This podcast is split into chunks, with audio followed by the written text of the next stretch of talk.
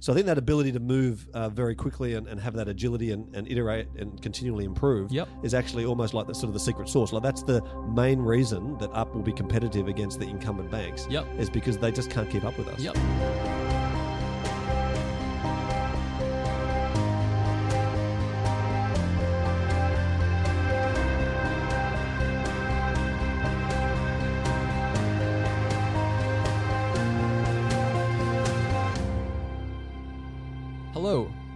Welcome along to People Building Businesses, the brand new podcast from YBF Ventures. My name is Jason Lim.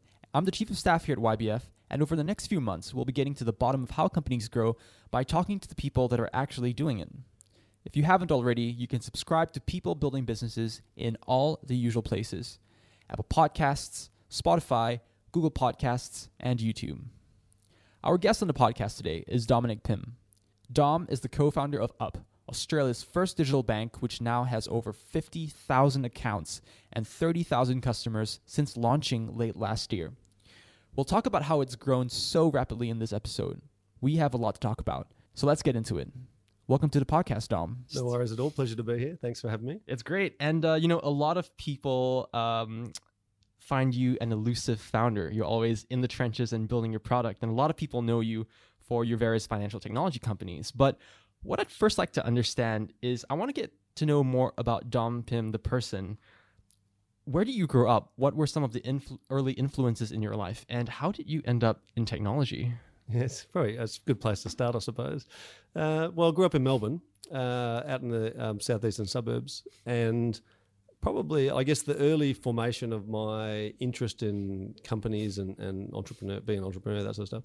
When we were teenagers, we started our own businesses um, just for fun, you know, and it started as just a usual sort of thing. I, th- I think it it's indicative of, um, of of your interest in business. But you know, we did car washing and we did what we used to call bobber jobs, where we go door to door and do jobs, uh, you know, for people for a dollar and stuff. Yeah, got a job at McDonald's and uh, worked in a printing factory and then started my own printing company and Wow. all, all this stuff. But very quickly we got into design, you know, graphic design, multimedia, um, and then uh, when I, I was actually very late to get into tech, so a couple of my mates were uh, software developers or gamers, and they're always on the computer and stuff. Um, but I actually didn't buy my first computer until I was like 16. Okay. Um, even though we had one computer at school, I remember uh, in primary school that was on a trolley. It was like an Apple IIe, and they used to roll it around to the classrooms and stuff. And then when we were in high school, we had a computer room, um, but it was all these old Acorn computers, and we used to like use Logo and deve- develop these um, uh, sort of little applications and things. So when I bought my own computer. Then I started getting into programming, uh, you know, software development, but also I was very passionate about graphic design and multimedia. So, um, so probably in my late teens, and then I went off to university and got a real job and, and all that sort of stuff. My first job was actually my first real job was with SAP. Um, So at the time, they were the world's largest sort of inter enterprise um, software company or ERP company. Yep. Um, and I very quickly uh, sort of moved around within the, the ranks as a software developer uh, and then ended up in Singapore in a subsidiary. Uh, and our responsibility was for 13 countries across Asia to build the new, what they now call NetWeaver, but the new uh, sort of technology platform for SAP. When I joined, I was like the fourth or fifth employee. Wow. And then we grew in two and a half years to two and a half thousand people. And I ended up in Palo Alto and like the Valley and all that sort of stuff. That's great. Um, but, but that was like a baptism of fire um, because I got to work with uh, 47 of the Fortune 500 companies. Uh, we got to travel all over the world and all this stuff. And I started that when I was 19. Wow. Um, so I was the youngest employee of SAP ever. Early days. Yeah. And then by the time I was sort of 25, 26, um, I, I- I'd done all sorts of amazing things in software, sort of all over the world. And that sort of gave me my foundation and I guess the passion and curiosity to do things differently. And where did that entrepreneur spirit and um, that curiosity come from? I think it sort of comes from your upbringing. Like, uh, it, like I, I look at my dad. He was, uh, he- like, I, I sort of look at my dad as a role model, but I, I look at him as the opposite. Like, you know, Okay. so, so, yep. so, you know, so, he wasn't an entrepreneur. No, he wasn't very. I mean, he was in a way, but he he, he sort of he had a, his sort of corporate job, and he'd go to his job every day, and and, and he was the managing director of an international steel company. You know, Yep. um, and it was it's a sort of I guess lackluster sort of industry, and it was very particular. But you drive every day to your job. You worked sort of nine to five, or as it turned out, sort of maybe six till nine, or you know, Yep, like whatever. sure. Um, and and I didn't get to see a lot of my dad, um, but he was a really good sort of handyman around the house, and he was uh, very interested in. Technology and things like that. I used to like buy things out of the trading post and sort of fix them up. Very good with his hands. Yep. So I think that the creativity and the curiosity probably comes from your parents. I think, and Yeah, sort of your upbringing. Uh, but I think the entrepreneurial spirit and the desire to sort of have a crack at things and and fail or, or succeed Okay. um, is something that anybody can do. You Hmm. just have to have kind of the confidence and the gumption to sort of um, have a crack at it. Yeah, sure. Mm-hmm. And I guess that leads me to my next question. How in the world did you go from working in such a large company like S- SAP with such large responsibilities to starting your first company, Clear Interactive? Uh, well, I actually had quite a few companies even before Clear. Okay, but, yep. Um, but but uh, the Clear is, uh, I guess, the start of the journey with my current business partner. So we've been business partners for about twelve years. Wow, yeah. um, and we've had a few different companies along the way. Um, and uh, yeah, I, I actually I, so I used to live in Singapore. I lived sort of in the UK, in Singapore, Japan, the US, sort of all over the place. Yeah, but sure. but um, uh, but when we were living in Singapore, we were there for a couple of maybe two and a half years, and then we decided we wanted to sort of move back to Australia. Yep. Um, and you know the usual sort of buy a farm, settle down, have kids. You know I don't know that sort of stuff. Yep. Um, because we sort of had enough of, of, of I guess the corporate world and all the software development, everything we're doing in Silicon Valley, blah blah blah. So it was like come back to Australia and just chill out. But I ended up setting up a sort of development team here with SAP. And then I decided I'd go and start my own company. So Okay. I started my own company and set up my own team and, and that sort of stuff. And then I met my current business partner, Tomo, and we started Clear. Um, originally, it was like, I guess, a, a technology, a sort of software company just to build cool stuff. Yep. Um, but then we ended up, one of our investors uh, sort of redirected us or suggested to us that we should look at the commodities, um, you know, the grains industry particularly, because Sure, there yeah. was sort of deregulation of the of the single desk, the AWB scandal, and all that oil for wheat and all that sort of stuff. And so and so we built really the world's first grain exchange. Okay, Um, wow. And now, uh, and now, you know, we had to get patents and build all this technology and put a team together. And at the time, uh, back in those days, like I think it was 2007, maybe we started. Um, uh, you know, Ruby on Rails had just sort of started to become a thing and everything. And one of our guys was one of the early contributors to Ruby. Back back then, it was with 37 Signals, which was Basecamp. Yep. Um, and, and and so uh, and so we decided to go down that path. So we used all this new technology and we built the sort of this grain exchange and everything, and then we sold the company. Um, and that was the, the start of building an awesome, amazing team. Some of which those people still work for us today. Yeah, um, that's know, like, fantastic, yeah, ten yeah. or twelve years later. Wow, Yeah. that's that's and it's sort of like the dream story for a lot of startups as well because it only took you less than two years to be acquired by the New Zealand Exchange. I'm sure there's lots of work before that, but it looks like Uh, from it the was, outside it it was was, it was of time. 16 months from starting to acquisition. We, Yep. Like it, it actually was a horrible uh, acquisition. It was Yep. a horrible sale. There was Okay, a, yeah, talk- there was, talk a, about there was a huge cultural clash between us as sort of a startup business. I think at our biggest we were 32 people. Um, and they were an organisation of obviously hundreds, but also sort of, I guess, the you know the regulator of the market in New Zealand for energy and for the stock exchange and so on. And the sale actually didn't go very well. And, Okay. uh, but but it's one of those things that I sort of chalk up to uh, the school of hard knocks and and and learning uh, through experience. So when I said earlier about sort of failures and successes, um, that business itself was a successful business in the sense that. At, at one point, probably even now today, about two thirds of Aussie farmers use that technology to sell their grain. Yep. Um, so it's it's got large traction and, and, and adoption, but probably didn't make as much money as we would have liked. And then the acquisition went really, really badly. Sure. Um, so for us, it was a learning experience. And what I often say to people is that um, through that experience, I learned a lot about uh, legals. Yep, I sure. learned a lot about uh, our culture. Uh, about team and about people and the contribution that makes or can make to a, to a startup business, um, and also I guess the, the the clash between large enterprises and regulated entities Sure. versus startups that can kind of do anything they like and that are small and friendly and that sort of stuff. But they were definitely like learning experiences, so that when we started our next company, uh, we were much more conscious of um, uh, you know what a bad outcome would be, and therefore how do you actually orchestrate a good outcome? Yeah, Um, sure. So I think that's a, like part of being a successful entrepreneur or a successful business person um, is having those sort of failures along the way. Yep. Um, so the people that we met and the people that we employed um, and the partners that we made, uh, you know, throughout those years, extraordinary. Like we still deal with those people today. We employ some of those people. Wow. We work with some of those people in the industry and so on. Um, but the actual business itself, uh, you know, for all intents and purposes, was a failure. Yep. And and your first product out of Ferocia was Pin Payments. Well, no, Um, it was even before that. So okay. actually, so so Pin Pin is a separate. It's actually separate from Ferocia. Oh, got it. Uh, so I still sit on the board and I'm still a shareholder and all that sort of stuff. But I, but I did pin for the first um, uh, sort of maybe uh, year or, or two of its existence. Uh, and I was working there for, before we started Ferocia. Um, so I'd already been in business with with Tomo, my current business partner, Sure, with, yeah. with, with Clear. Yep. Then we kind of had a little bit of a break after the NZX acquisition and things didn't work out.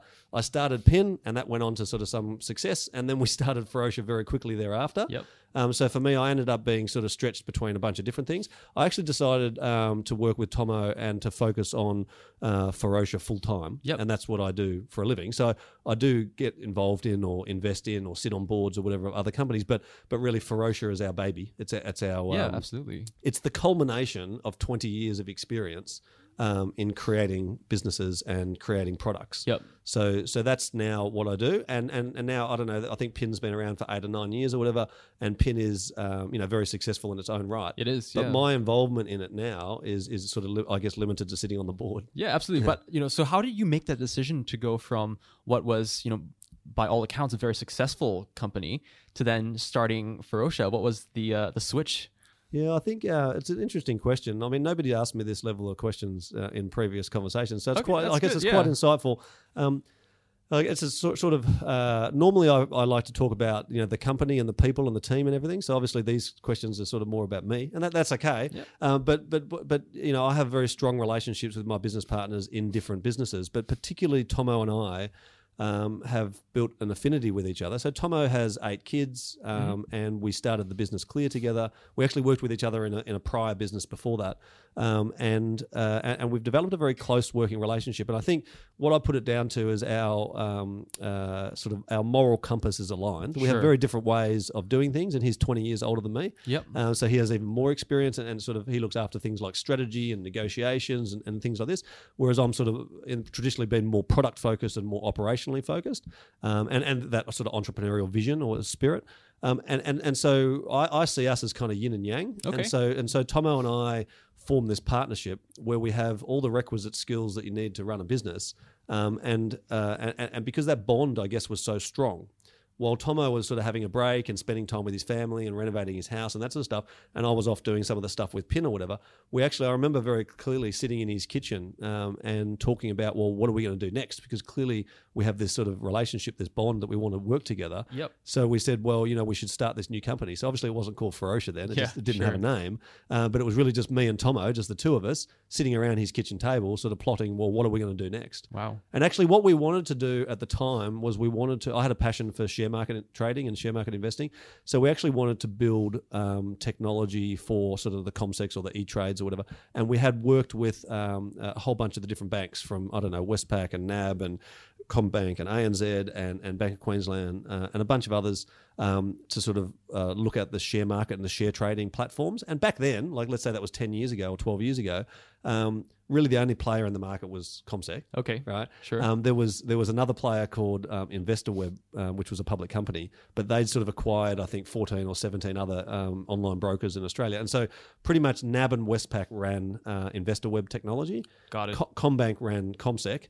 And ANZ ran E Trade, right? Yep. And so they were the sort of the incumbents, and we came along and said, you know, this could be better, it could be more awesome, and that was our real sort of idea originally was how do we uh, build technology to help in the share market game, and essentially through conversations with Comsec, we realised pretty quickly that those guys were sort of set in their ways, and then there was an acquisition where Comsec actually bought IWL, and so Commonwealth Bank owned Comsec. But they also owned the platforms that NAB and Westpac were running on. So the only other player left in the market was sort of ANZ, and Yeah. they'd partnered with with E Trade. So so it was a really interesting time in sort of consolidation in the share market game. Sure. Yeah. And and we started building technology and putting a little team together to build um, sort of some prototypes of how you could improve the customer experience to make share trading more accessible and easier for sort of mum and dad investors.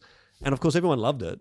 Um, but as I said, one of our investors at the time said, "Could you do the same stuff you're doing around customer experience and around sort of technology for share trading? Could you do that for commodities?" And, and, and he was the managing director of the largest grain trading company in the world. Wow. Um, so so so suddenly we went, okay, well then let's do that for grain. But but anyway, back to the question. I think that this sort of I talk about me and Tomo as being like the yin and the yang. Yep. Um, is that we have different skill sets, but they're very complementary.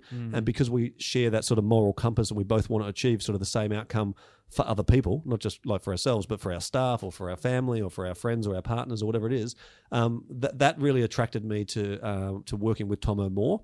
And then literally now it's ten years later. Or That's whatever fantastic. it is, and Yeah. we're still and we're still doing it. So Yeah. uh, it is pretty amazing. Like, it's been an amazing journey, but I think also I've been surrounded by just amazing people. Yeah, and um, probably let's dig deeper into that as well. If you had if you had a piece of advice for someone looking for a co-founder or working with their current co-founder, how would you distill your relationship with Tomo? What do you think is the core reason for your success over the years and your ability to to stay together over the years. Um, is there anything else that you could share?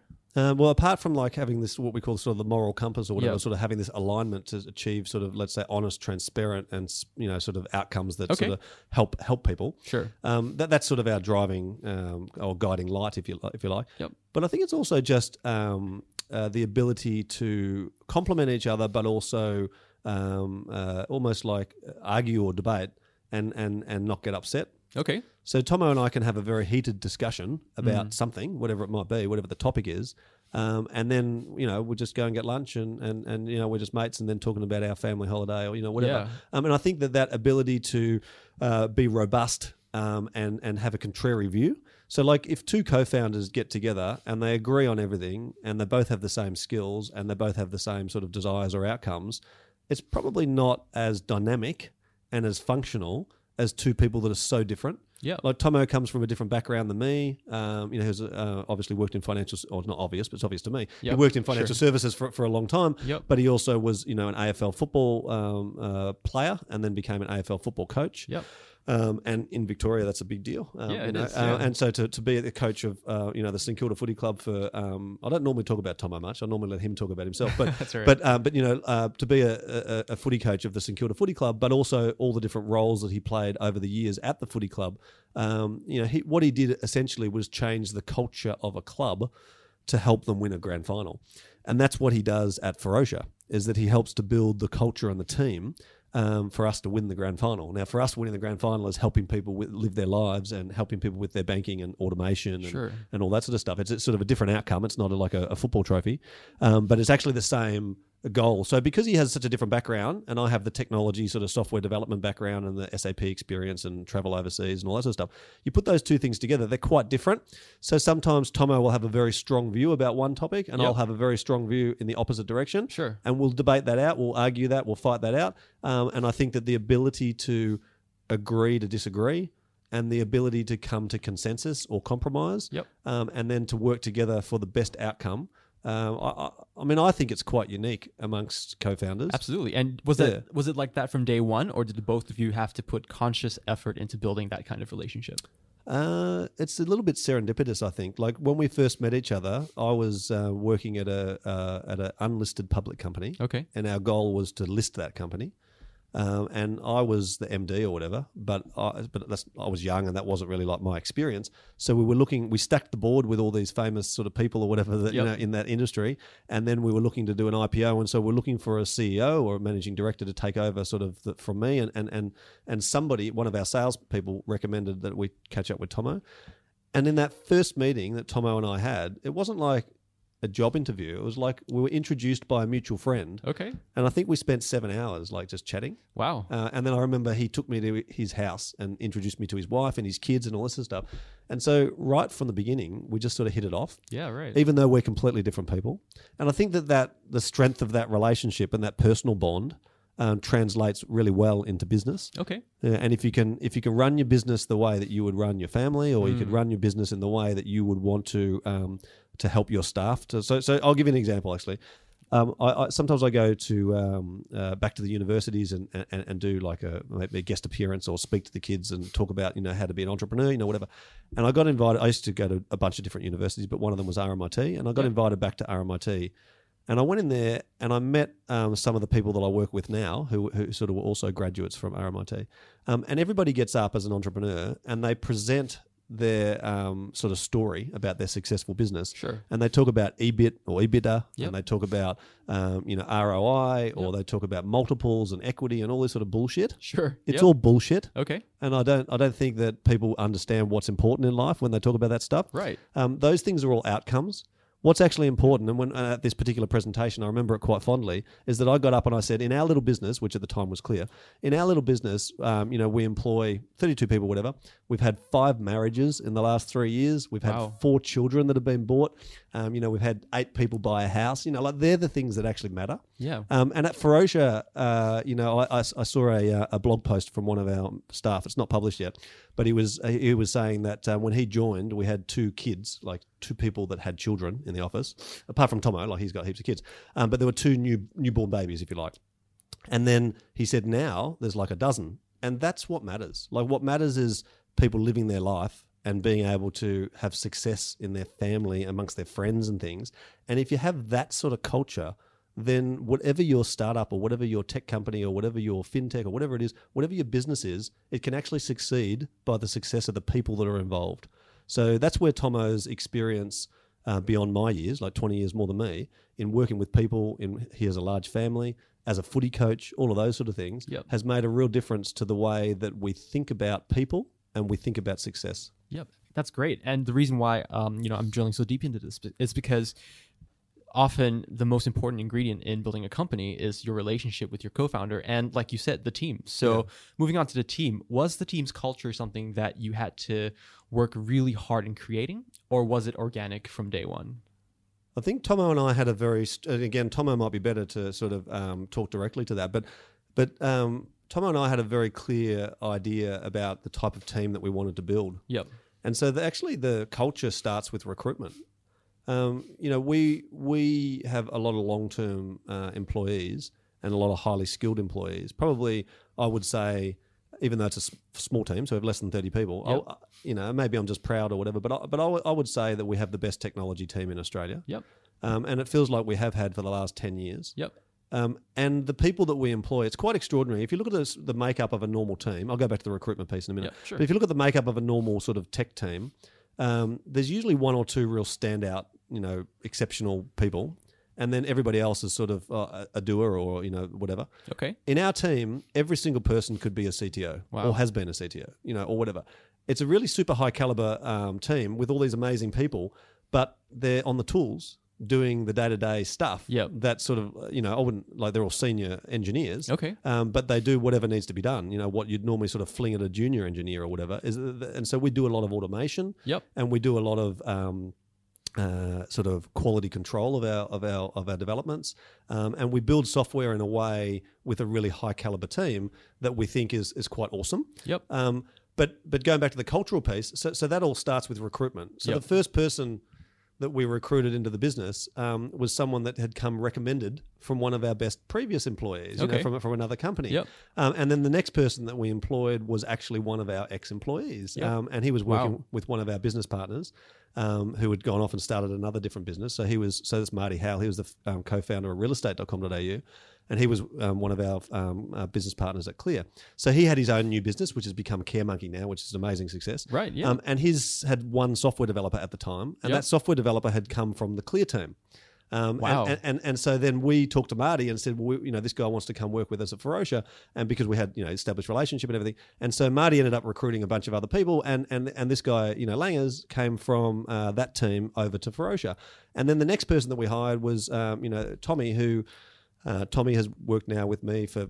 15 years or more across uh, five different companies. Yep. Um, and, and so uh, sort of we hire generally like almost like one degree of separation. Um, it, it, it doesn't scale to like a, you know hundreds of people or anything, um, but it means that we uh, we don't have to get resumes. We don't have to really interview people. We Yep. do, but I'm just saying we don't have to Yep. because we already know them. Like I've known Tommy. I hired Tommy out of university. Um, into one of my very early sort of software de- design companies, um, and he's worked with me through five different companies now. And he had a break where he went and headed up a team at, at, at Jetstar and, and helped them when they did they, they sort of spun that out from Qantas and built all that. Um, so he spent a, a couple of years doing that, and then he came back as one of the very early participants at, at Ferocia, and then it just sort of grew from there. So like once Mike Mike Morris is the head of our uh, engineering, a sort of a- head of our tech, when when Mike joined the team, um, he actually overheard us chatting. Uh, we were working uh, in Fitzroy. Yep. Um, in, and we were in uh, sort of uh, with one of our um, mates who had his own company, and we were working with him. And Mike sort of overheard us chatting and said, "Hey, this would be cool. I'd love to go and do some banking stuff, whatever." And so he approached me and Tomo. And then once Mike joined, Mike had worked at all these different companies around Melbourne. And, and if you look at our team, our team have worked at places like you know uh, Lonely Planet, Envato, Redbubble, a talented team. Clear. It's all those sort of you know those companies.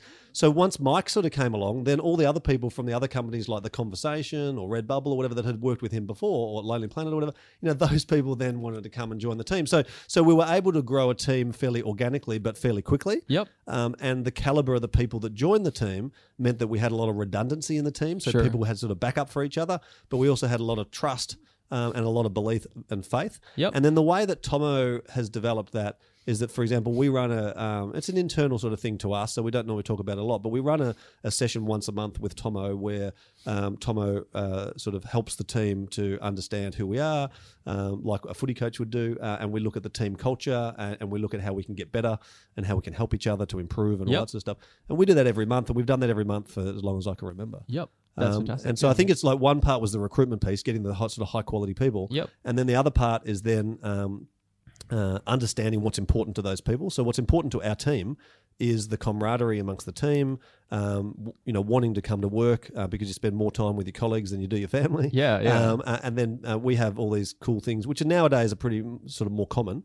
But we have things like, um, you know, we don't count people's leave. Uh, we don't have working hours. Yep. Um, so people come and go as they like and all this stuff. And we just sort of trust everybody to get the job done, which creates an environment where people want to come to work. Yeah. Um, and so by creating that environment and then by checking ourselves on a monthly basis as to how we're tracking and how we're doing and everything, um, you start with the recruitment, you then focus on the things that are important, and then you actually uh, augment and grow that culture and improve that culture over time. Like nothing's ever good enough for us. So if someone from the outside looked in, they might go, "Oh, this is amazing! I love what you guys have got. This is a great team or whatever." We're actually our, our biggest critics. Like we're, we're we're so critical of ourselves. We had a session the other day where we looked at um, amongst the whole team um, who in the team has respect for other people in the team. Wow. You know who in the team uh, can sort of help each other. Uh, what can we help each other with? How can we get better as people as well as you know in business? Yep. Um, and those are the sort of things that Tomo has so much experience in that he can bring to our culture to help us develop and, and continue to improve forever. Yep, that's amazing. And Dom, that philosophy, that culture, the caliber of your team, that's really translated into what we're seeing now with Up. Yeah, um, it's sure. arguably got you know some of the the the best product design, philosophy, uh, the driving force, North Star, whatever you call it. Um, so jumping into Up, tell us more about it for the viewers that or listeners uh, that don't know much about it. Why did you start Up, and what drives your team to continue working with Up? Yeah, so um, I know we were talking then about history and different things that we've done or whatever, but there's a whole section that we missed, which is um, when Ferocia started. Uh, we we uh, you know we just like any company, we needed to make revenue and whatever, and it's just me and Tomo at the time. Um, and so we were working with a bunch of different organisations um, to try and find opportunities. Sure. um, and companies, you know, big name companies like Optus and Skilled, um, RACV, and so on and so forth. And we were sort of shopping around for what was it we could do uh, and how could we sort of help um, people with technology and so on. Um, and we did that for a little while until we ended up meeting with Bendigo Bank. Okay. And then we met with Bendigo Bank, and really the early discussions uh, with them were we wanted to raise some capital, uh, you know, the normal sort of things. And we've never raised capital for Ferocia. We're completely self funded. But at the time, we were having that conversation and like, how do we sort of scale the business and start hiring more people, whatever. And we were speaking to the managing director of Bendigo Bank at the time, uh, Mike Hirst, and he said um, they had been out to tender looking for a new internet mobile banking system. Okay. Um, and is it something that you know we might be able to help with? And so we said, "Cool, of course." Um, so so we jumped in very quickly. We grabbed those people I was just talking about, all those people that I mentioned before, your Mikes, your Langers, your um, uh, your Evs, and and and, uh, and Anson, and these early people. We, we, we grabbed them and put together this sort of crack sort of team to build a proof of concept so that we could pitch for the mobile banking application at Bendigo Bank, right? Yep. So like right at the beginning of Ferocia. Um, and that went really well, and we obviously won the the, the, the project. Um, and so then we went on to build, you know, the fifth biggest banking platform in Australia. We went Yep. from seventy five thousand mobile users to over seven hundred fifty thousand mobile incredible. users. Yeah, like it just went amazing. And so because that went amazing, um, uh, you know, we were always encouraged by Bendigo and this sort of unique partnership that we have between this big bank and this fintech. We, we, we were really encouraged um, by them to uh, look for other revenue uh, and, and and to grow the Ferocia business. But we ended up in Asia building a digital bank for ten countries. Wow. We ended up in uh, uh, Sydney working with one of the big four banks um, to build a digital bank for Australia. And we did that for about four and a half years. And those technologies never actually got into customers' hands. So when you ask about sort of what's the genesis of Up, that, that's the history of Ferocia. Yep. But the frustration that we had over those sort of four and a half years where we couldn't get this software out to the customer, we would have been, we would have launched digital banks before Monzo, Revolut, Starling, N26, and all these sort of guys Sure. even even existed. If we had been able to get that to customers, you know, like back in 2014 uh, or yeah. whatever. But we never were able to because we're working with these big incumbent banks that were just slow moving and have other priorities and all the rest of the normal things that you imagine. So that frustration is actually what led to wanting to do up. And we said, you know, we just want to launch our own digital bank. And it had already started happening in the UK, and we'd seen Bank Simple launch in the US. Yep. uh, and then they got acquired by BBVA, and yep. we went over to Barcelona and we met with BBVA, and we, we were already close to the simple guys and everything. So, so for us, we'd sort of seen the rest of the world getting their product to customers, and we were still struggling to do that with the big incumbent banks. And so we were talking to Bendigo about that issue, um, and, and and saying we're going to launch our own digital bank, but there was no restricted banking license back then. There was no way or easy way to start a bank in There was no fintech sandbox. There was no whatever fintech sandbox. There was none of that stuff. Yep. Um, and so we were talking about doing that, and you kind of need, you know, I've said it before, but uh, you know, your listeners might or um, viewers might not have heard it, but but uh, you kind of needed to start a digital bank, hundred million dollars, a banking license, a core banking system. It's you know, th- th- these are not easy things to come by. No. Um, and, and, and so we were chatting the Bendigo about that, and then the regulatory changes happened in the UK, and we saw maybe 40, at the time was 40, maybe it's 50 now, but we saw a whole bunch of new neobanks and digital challenger banks, whatever, launching in the UK because of the change in legislation. And then there were rumours that the legislation would change in Australia. So we were talking to Bendigo, and Bendigo said, you know, we've got this long term relationship. Um, you already build our platform. Um, uh, you know, is there an opportunity maybe for us to partner to deliver up to market? So we ended up taking a different route um, because there was no other route at the time. Yep. Uh, we ended up taking a different route, which was to partner with Bendigo, and they provide the ADI, the you know Australian Deposit Taking Institution license, you know, the banking license, um, and they provide the licensed financial product, and and they had all the service and advice that we wouldn't need to build ourselves um, around compliance, risk, security, all that sort of stuff that you can imagine you need to build a bank. Yep. So we were able to actually sort of get off the ground and get up and running fairly quickly. So we actually launched up uh, into production with um, Google Cloud Platform GCP, GCP um, sort of when they first launched in Australia. But that was actually back in 2017. Not, not a lot of people know, but you know we went to production and we just only the Ferocia's staff were using it, and then we got the Bendigo staff on, and then we got some family and friends, and then over the course of a year, we then um, did a, uh, a a private beta, and then we did a public beta, um, and then we ended up with about 1,500 people using Up in that sort of first year. Wow. Um, and then we actually launched up in October 2018 after we'd already been going for a year since October 2017. Um, so, so, so that sort of genesis of Up and the relationship with Bendigo. Now we have this amazing collaboration. We, we spent a lot of time, uh, you know, more than a year, probably closer to two years. Uh, with regulators, with lawyers, with the bank, and everything to try and put together that structure, very unique structure. Um, and at the time, we thought perhaps it's uh, the first of its kind in the world. Uh, Yep. we, we did find another similar co- company and, and fintech and bank in the UK, so maybe it's one of a handful, um, but it's a it's a it's a very unique model. Then the restricted banking license was introduced, and obviously in May last year, you know, Volt got the first license. Yep. And then after Christmas, uh, Xinja got the second license, uh, the restricted licenses, and then Volt have already progressed on to a full banking license. Um, and so while those guys still haven't launched their banking products, so Xinja have a sort of stored value card, whatever, they haven't haven't launched their full banking products yet. So Xinja are working towards their full banking license. Yep. You know, Volt already have their full banking license, but haven't launched their solution yet. We were already able to launch in 2017 Yep. privately, and then publicly in 2018. And now we've found that um, uh, if you look at these competing models to launch a digital bank in Australia, um, we've actually seen obviously Revolut partner with ANZ. We've had Douugh partner with Regional Australia Bank. Yep. So just amongst those th- ourselves, Up, Revolut, and and Douugh, there's three partnering with ADIs. Sure, yep. And we know of two others that are taking that same sort Okay. of path but haven't announced yet.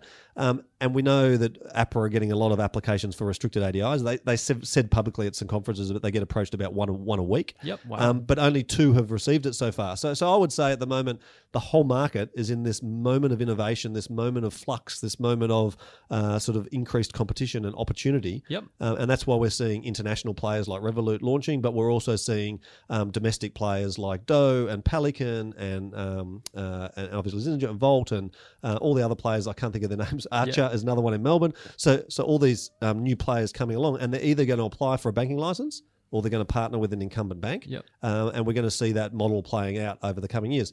In the meanwhile, Up is the only uh, neo slash challenger bank or whatever to launch in Australia um, that has real banking product in market Yep. today. And could you explain what the difference is between Up and what's what's currently out there? Yeah, so I guess um, uh, you know, obviously, there's the big four banks that, that have 85% market share.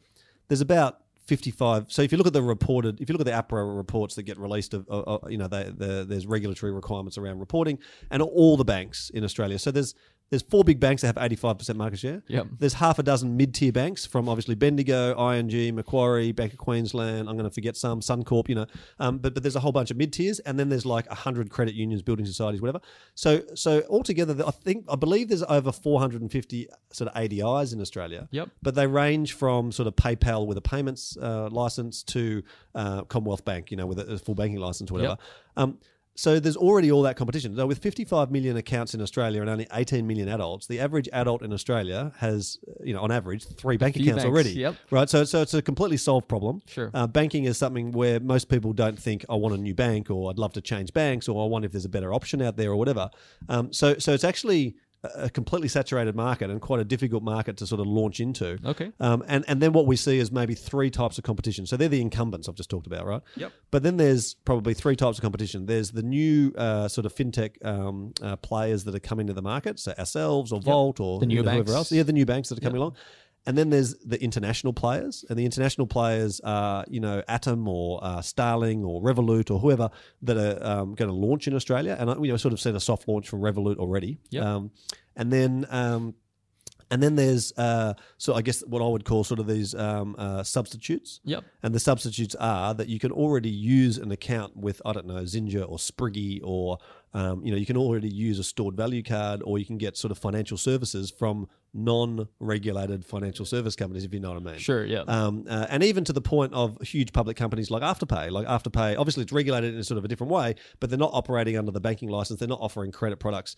Um, you know, they're offering their own uh, uh, sort of products in a, in a different way than a traditional bank. So, Yep. so I see the substitutes as being sort of a bunch of, of new players and competitors.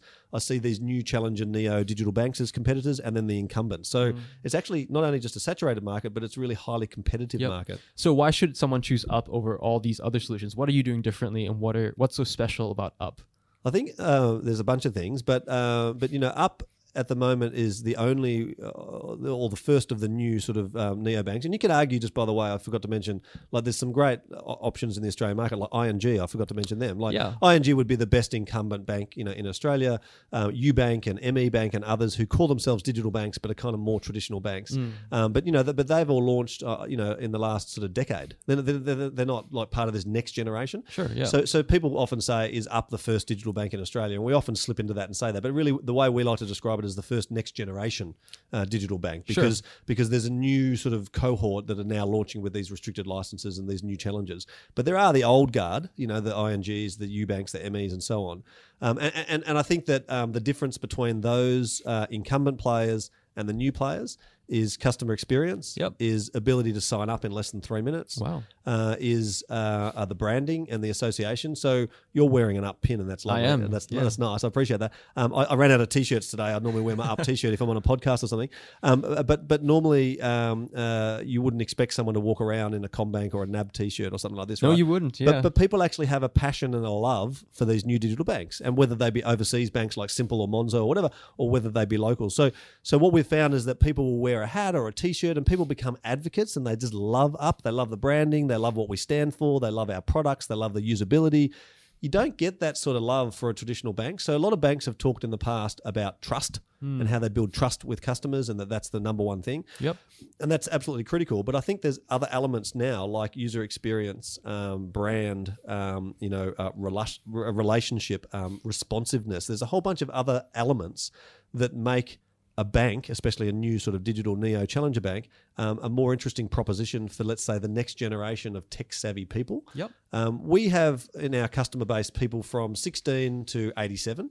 I think 87 was the oldest I saw. There Right. might be some people in their 90s. Wow. Um, but the predominant, like the, the largest group of our customers is sort of 18 to 22. Sure. And most of our customers are sort of under 30. Yep. And so what happens is those people, those generation, you know, next generation of consumers are not only younger, but they're more tech savvy and they have an expectation by using Uber or Airbnb or maybe Spotify or uh, WhatsApp or, or Facebook or whatever, they have an expectation of what a digital offering should be like. And even though we have the best digital offerings in the market from Bendigo and from the big four banks and so on in Australia, the, the digital offerings for internet banking and, and, and for mobile banking are actually world class. Yep. Um, so the bar's a bit higher to meet in Australia, but that expectation outside of the banking industry, when you move into the Ubers or the Airbnbs or the Spotify's or whatever, yeah. it's totally different. Yeah. And so people's expectation is far in excess of what the banks today offer. Yep. And I think that's where an up can come along and launch a service that is just better, easier to use, Mm. Um, fits into people's lifestyle easier, is something that people can grow to love, and something that people can be passionate about and recommend to their friends. Yep. And um, as a testament to to what the differences that you're offering, here's an example that I recently came across uh, in my own personal life. Um, I'm using one of the big four banks. I, I spent some money on a transaction, and I was trying to figure out when and where I spent the money on, but I couldn't quite work that out because obviously the funds are clear, and you know, although you spend money on the 21st of March, sometimes it shows on your statement as 23rd. Whereas what Up does is it gives users minute by minute clarity on when they've actually spent their money. And instead of using entity names, you use the actual business name. Um, so it's a lot more interactive and a lot more intuitive for someone to figure out what's I happening think, to their money. I, I think it's critical. So we actually look back. The journey started a long, long time ago. So so the merchant identification capabilities we have, I think, are world leading. yep. Um, but you know, we developed that technology in the Bendigo relationship for for the mobile internet banking system, and so that's been live in production for billions of dollars and hundreds of millions, and maybe even billions. I don't know, lots of transactions over the last five years. Yep. And so that technology has taken a long time to develop. But what it means now is that when we launched up, we wanted to offer that level of transparency. We call that sort of merchant identification.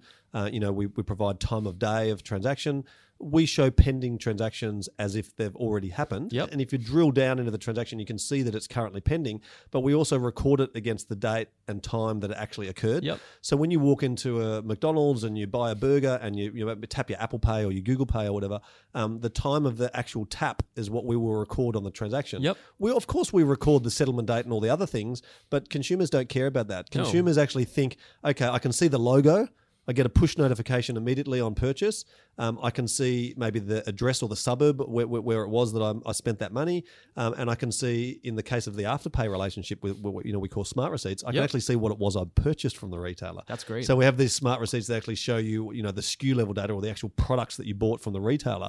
So I think that level of transparency and that level of communication and customer experience is something that banks, even though in Australia they're sort of world leading, they've not really offered before. Yep. Um, and so I agree with you that that is something that um, has worked really well. But there's other things that you could, other examples like roundups, like.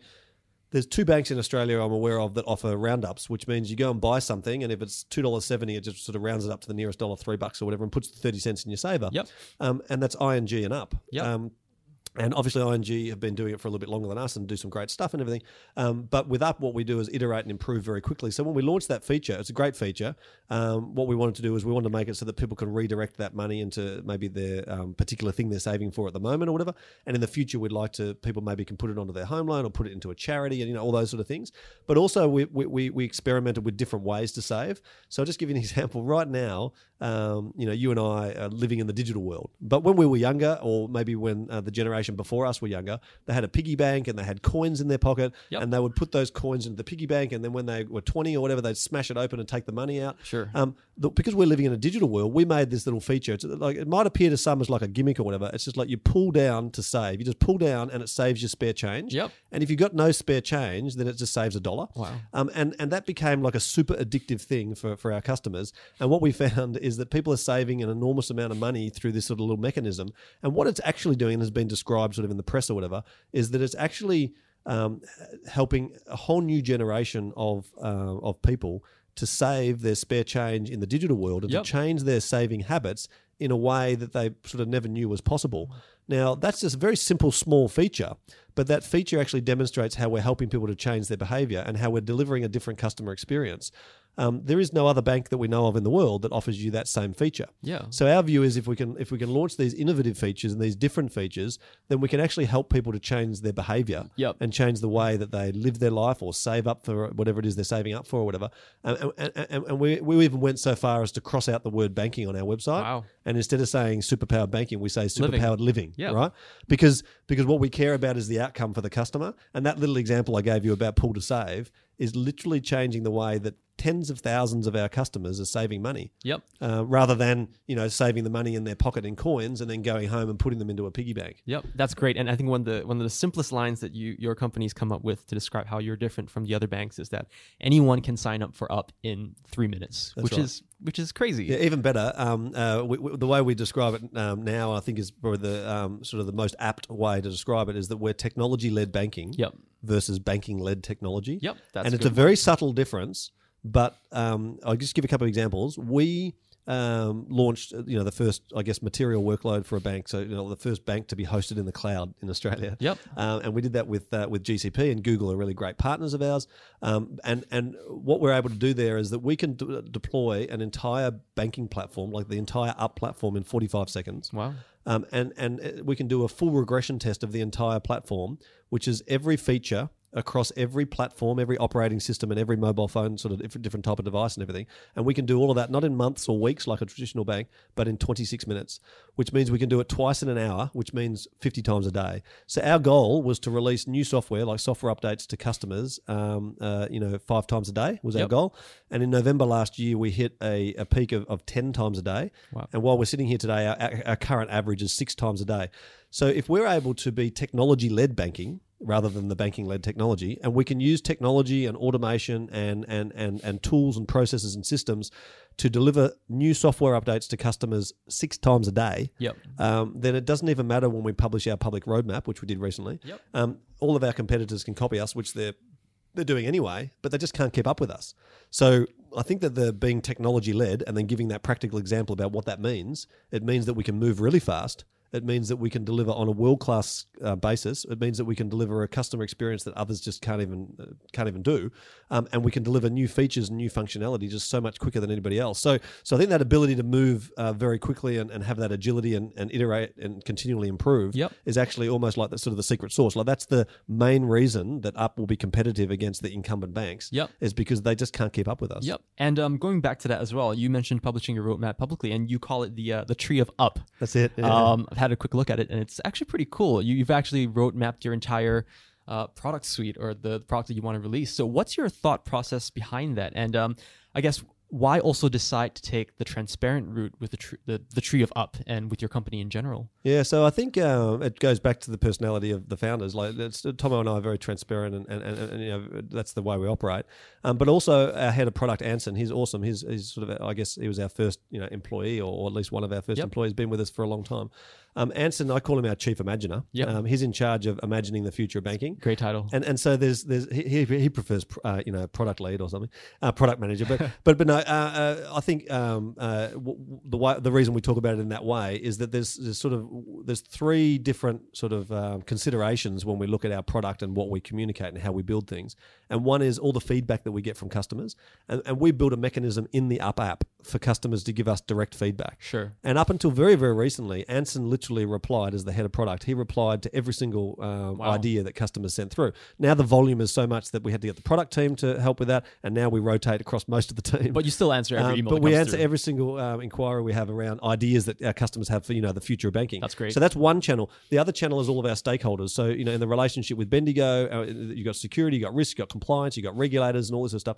And we have Mastercard, and we have Afterpay, and a whole bunch of Google, and a bunch, bunch of different stakeholders. Um, so so stakeholders have requirements and, and, and functionality and things that you have to do, and so you got to consider those. And then there's this this imagining the future. And so uh, you know whatever's in Anson's brain. And I love working with Anson on the product, and there's Yep. other people in our team, Dan as the head of design, and so on. But there's a bunch of people in our team that sort of uh, work on what the future of banking is. If you take those three ingredients, the sort of future of banking is what we would say people don't know they want yet. Yep. Um, the ideas that you get from customers, which is what customers think they want, Yep. you know, based on what they know from the incumbents, um, and then you get your sort of stakeholders and everything. You have to manage the priorities across those three different things. So, in do, answer, yeah. yeah. so in answer to your question, is that in order for us to do that and do that in a transparent way, we publish the tree of up. And the tree of up is growing all the time. So we add new branches and new leaves to it all the time. If you click on one of those leaves, it'll actually give you an estimated delivery time frame. So it'll say it's coming in Q3 or coming in Q4 or whatever. Yep. And so that answers a lot of questions for our customers. So there's two things. One is being able to transparently communicate to the world what it is we're doing and sort of how we're doing it. And because the branches all link together and everything, you can actually see the logic on when people say to us, "Why did you build uh, merchant identification? Why didn't you Sure. build BPay?" You can actually see that the merchant identification um, leads on to um, uh, identifying different transactions, which means you can have joint accounts and you can deliver joint accounts in a way that no other bank in the world does it. And then that leads on to the next thing, which might be small business accounts, you know, whatever. And you Yep. can see that there's this logical growth through the branches of the tree. Yeah. And then you can see where they join up. And then p- it actually helps people understand why we choose those priorities. So that's the first reason. The second reason is that we get so many inquiries now from customers about when are you going to have BPay or when are you going to have uh, joint accounts or when are you going to have whatever the next thing is that now people can actually self-service by going and looking at the tree of up and finding out when is this going to come and, and, and, and, and uh, what are we working on. And it actually shows you with colors and, and different graphics um, what we've finished already, what we've delivered, Yep. what we're currently working on, and then what's coming in the future. Yep. So my last question for you is, you know, Up has had one of the most interesting growth stories um, in Australian startups. Um, you started launch, you launched your product in October of 2018, and today you've got 30,000 customers with 50,000 accounts. Unless those numbers are out, outdated, which I, am sure they're a little bit out of slightly date. I think they were either January or February, but yeah, Yep. yep. So, what was your strategy for growth? How did you decide on what path to take, and uh, what advice would you have? So I think um, uh, it goes back um, before the launch. Um, so a year before the launch, we had the internal uh, launch. Yep. And what we did is, uh, as we had a plan, which is let's say commonplace in Silicon Valley. You know, San, in San Francisco or in Palo Alto or whatever, um, you, you set up a new startup and you have a rapid growth plan and you go out there and you maybe raise some VC or whatever and, and you have all these different strategies to help grow your business and you're probably looking to grow your business before you're really looking to monetize it, Yes. right? Um, now, we, we, we're not that bold that we're going to sort of launch a bank that's not profitable. Like our, our, our goal is for it to be profitable, obviously, and we want every single customer, every single transaction to, to, to be profitable. And that's actually one of our key tenets. You know, we have these sort of um, um, key success measures that we agreed with our partners, uh, in, including Bendigo, um, and we work towards those success. And one of them is profitability. But um, when it comes to that growth model, what we realized is that most startups in the valley would start with the founders using the product, Yep. and then their family and friends using the product, Yep. and then all the people at Ferocia have been through this many, many times before at other startups. So, um, so then you might go out for a public beta, or you might go out for a private beta, or you know, and so on and so forth. And so we followed that path, which I, I mentioned earlier to Yep. you. It's actually now become legislation as part of the restricted banking license. Interesting, right. The, the regulators are now saying that if you apply for a restricted banking license, you can only uh, release the product to your own staff to begin with, and then you roll it out to your sort of family and friends, and then you have a private um, beta, and then you have a public beta, and so on. So that's the path that we took. Now, the reason I mentioned that is that those 1,500 people that took part in that sort of first year of internal and a little bit of public testing, um, they became massive advocates for Up. And they essentially became our sales force. And because they loved it so much, they all went out and told people. And we built a little mechanism in Up where you could sort of refer your mates or whatever. Um, and if out of those 1,500 people, if they each invited three people, well, then suddenly we've got 5,000 or, you know, whatever. Um, and, and, and so that happened really quickly. Referrals and people just loving it and then telling their family or telling their mates or whatever has actually been the, the best, you know, and strongest way for us to grow, as it has been for other digital banks around the world. Right. Um, and then after Christmas, so we're sort of from October to Christmas, that's sort of how we were growing. And then after, we did a few events and things like that. But then after Christmas, um, we started looking at social media and looking at um, social networks and looking at um, uh, digital advertising and all these sort of different things. And it's as much about timing and, and luck and fluke. And uh, I, I mean, people will probably try and tell you how amazing they are and how smart they are and anything. But we pretty much just experiment and try things. Yep. And one of the things we tried was sort of pushing the message out onto some of the social networks from Snapchat and Instagram and, and, and, and Google and Facebook and so on.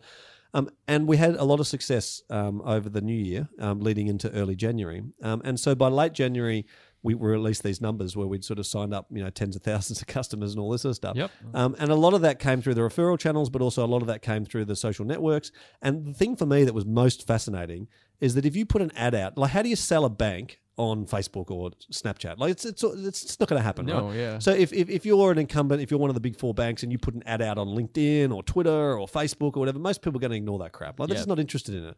So how did we then engage with customers? We would engage organically, like our staff would do posts, we'd do a blog or whatever, we'd put information out there, and then as a rule. On all the social networks, you can actually contact an up person directly. And so I try to reply to every single tweet. Uh, we've got uh, other staff members who reply to our Instagrams and reply to our Facebooks and, and Snapchats and so on. And, and and so you can contact the head of product, the head of design, um, you know, one of the co-founders, whatever, directly through social media. So what we found is we started developing a community there. And if I do a chat with you guys like this, and then we post a video or we post a you know a podcast or whatever, I'll put that out on social media, and then people engage with it. We're going to get a lot more mileage out of that than we're going to get out of a digital ad per se. Yeah. But then when we started sort of advertising, because we've got this cool brand that we've developed and, and, and an honest, transparent sort of ethos, people really engaged with it and people loved it. So if you combine those different things where you have the level of engagement with the actual founders and, and, and, sort of key people at the, at the organization, and you start using these social networks to communicate and directly with customers, and then you bring in a little bit of advertising and you actually deliver content through podcasts, through videos, through all this sort of stuff. Um, what we found is that the growth almost takes care of itself. Yeah. Um, and it's not easy for me to explain how it happened because it's not easy to replicate. And I know a lot of people have tried to do it before. Um, but I know that we just got all the ingredients and the timing and everything right. Um, and it's genuine. And I think that the it being genuine and being um, uh, delivering a sort of honest, transparent view of what banking is. Like when we had an outage, we went out to social media and told everyone, and we sent a push notification to every single customer and said, look, um, one of our downstream service providers, you know, one of our service providers in the banking space is having an outage, Yep. um, and it's going to affect you. And this is what's going to this is what's going to happen. You're not going to you're still going to be able to use your card or your Apple Pay or Google Pay. Um, you still can withdraw money from an ATM, but you won't be able to transfer money to your friends or you know whatever. That level of transparency on social media got us a lot of likes and a lot of comments and a lot of engagement where people said, "Holy shit! Like a bank is being honest. Yep. They're telling it as it is. They're communicating. I think we did it every four hours or every two hours during the outage. Um, you think that an outage would have a negative effect on your brand. It actually had a positive effect on our brand because we dealt with That's it in, in a really passionate way. Right. And it's because we're customers and we were affected just as much as anybody else. Right. And so we wanted to communicate openly with customers and say, look, this is just the reality. This is what's happened. So I think if you put all those ingredients together, um, then that's how the growth happened so quickly, and that's how it's continued. So the other number we released at the time was that back then when we released those numbers, and it goes up and down. You know, we might have hundred or two hundred customers one day, we might have a thousand another day, or whatever. But we were signing up sort of between consistently between 500 and 1,000 customers a day. Wow. Um, and that would put us as at the time we were in the top five in the App Store and the Google Play Store and everything. But that would put us um, at at about the third fastest growing bank in Australia. That's incredible. Uh, and obviously, CommBank and, and ANZ were the, were the two that are above us. But to be growing faster than sort of NAB or Westpac or Macquarie or ING or whatever, um, and they're just rough estimates. I, mean, I don't have the exact numbers on those things, um, but it's pretty amazing. Uh, and and it was it was a bit of a whirlwind. Um, and and now what we're trying to do is we're trying to continue that, obviously, um, but also uh, scale the team. So now, like I said, Anson used to reply to all the ideas that customers were sent through, but now it's not possible for one human to do that, right? Yep. So so so now we have to look at as we're growing so fast, um, how do we deliver the same level of awesomeness, um, you know, uh, with, with such a small team? Yeah, absolutely. And you know, you've mentioned the word luck and serendipity multiple times, but luck favors the prepared. And you know, it sounds like it's taken you 20 years to get to this point where all the ingredients are together. You've created the right culture. You've you've got the right relationships in place over decades of your work, and now you're you're running a company that could change the face of banking in Australia. And you know, you some someone might call it luck, but it, it really is preparation and years of hard work. Yeah, no, I really appreciate you saying that. I mean, I think that's very insightful, and I think that's absolutely fact. I mean, you make your own luck, Yep. and that's why I say, you know, you the timing is everything. Um, and there's all the ingredients that you have to have. You have to have the capital, you have to have the people, you have to have the ideas. More than anything else, you have to have the execution. Yep. Um, and I think that some of the other areas, like the transparency and the product innovation and those other things, are all bonuses. Like they're awesome. Yep. Um, but yeah, you have to have all of those ingredients, and you will make mistakes, and there will be challenges, and you will stuff up. And so it's the way that you deal with those problems and the way that you deal with those challenges and learn from them that that helps you to be successful. And you've certainly done a great job at that, Dom. My last question for you is if someone wanted to learn more about Up, get in touch with Up, or sign up for Up, what should they do? I think sign up because if you sign up for Up, it's it, it's you can download it from the App Store or the Google Play Store. Yep. You can literally have an account in less than two minutes, and then you can have in less than three minutes you can have your Google Play, uh, your Google uh, Pay or your Apple Pay. And at the moment, it's only Apple Pay that you Yep. can get set up instantly. Sure. Um, and other banks have had Apple Pay in Australia for, for years, but being able to set it up in app instantly is awesome. Amazing. Yeah. And we're working with Google so we can do the same thing for Google Pay so that ev- you know it's fair for everybody. We're not like favoring one particular platform. But if you can get set up in less than three minutes, and then you, uh, what we do now is we we provide ten bucks for people who who uh, refer mates or whatever. Yep. So you can actually sign up and have money in your account. And I'll just tell you this: our vision for Up in the very early stages when it was literally still on the whiteboard, you know, was that we wanted to make it so that people could uh, be lined up at the coffee shop and hear about Up from their mate or see, you know, a promotion in the coffee shop or whatever. And by the time they got to the front of the queue, they'd be able to buy their coffee using their mobile phone. That was our vision, and now it's actually a reality. So there's no point. Like, I mean, you can go read the website or you can have a, you know, catch up on Twitter or Yep. Facebook or whatever. But all you have to do is download the app. It's free. And then actually you get money in your account to start with. Go and spend it and see how awesome the merchant identification is. Try the pull to save um, and just start using it. And then just realize that there's a whole new revolution in banking. Thank you, Dom, for being on the podcast. It's been great to have you here. Um, hopefully, we'll chat soon. Yeah, Thank no you. worries. Thanks for having us. It's been fantastic. Thank Love it. you. Thank you for listening to People Building Businesses. Make sure to subscribe so you don't miss an episode. You'll find us on Apple Podcasts, Spotify, Google Podcasts, and YouTube. If you want to get in touch with us for guest suggestions, uh, if you want to get in touch with us for guest suggestions or feedback, email peoplebuildingbusinesses at ybfventures.com. Thanks for listening.